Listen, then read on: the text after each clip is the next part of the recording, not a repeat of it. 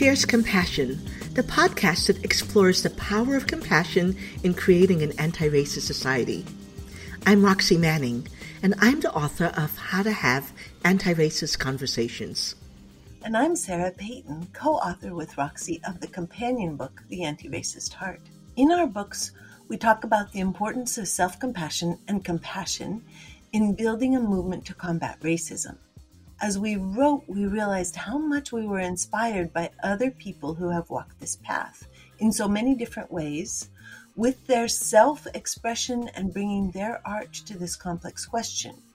We wanted to share some of the inspirations we found along the way with you, in part because we care about the work of these people so much, and in part to lift up each listener's own activism and creativity so that everyone will feel comfortable and inspired to bring their own activism and creativity together.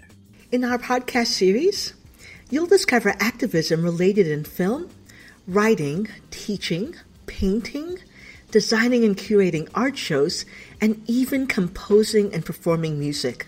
For each person that we interview, we ask them about their relationship with compassion and self compassion. What does it mean to them? How does it influence their work? We invite you to join us as we explore these questions with the people who have shown us what is possible when we bring compassion and creativity to anti racism. We get to see so many unique expressions of this fusion.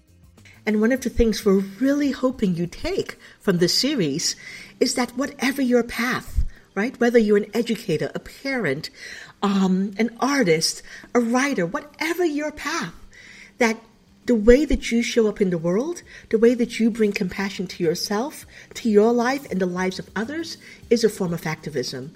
It sets the seeds that are necessary for creating change.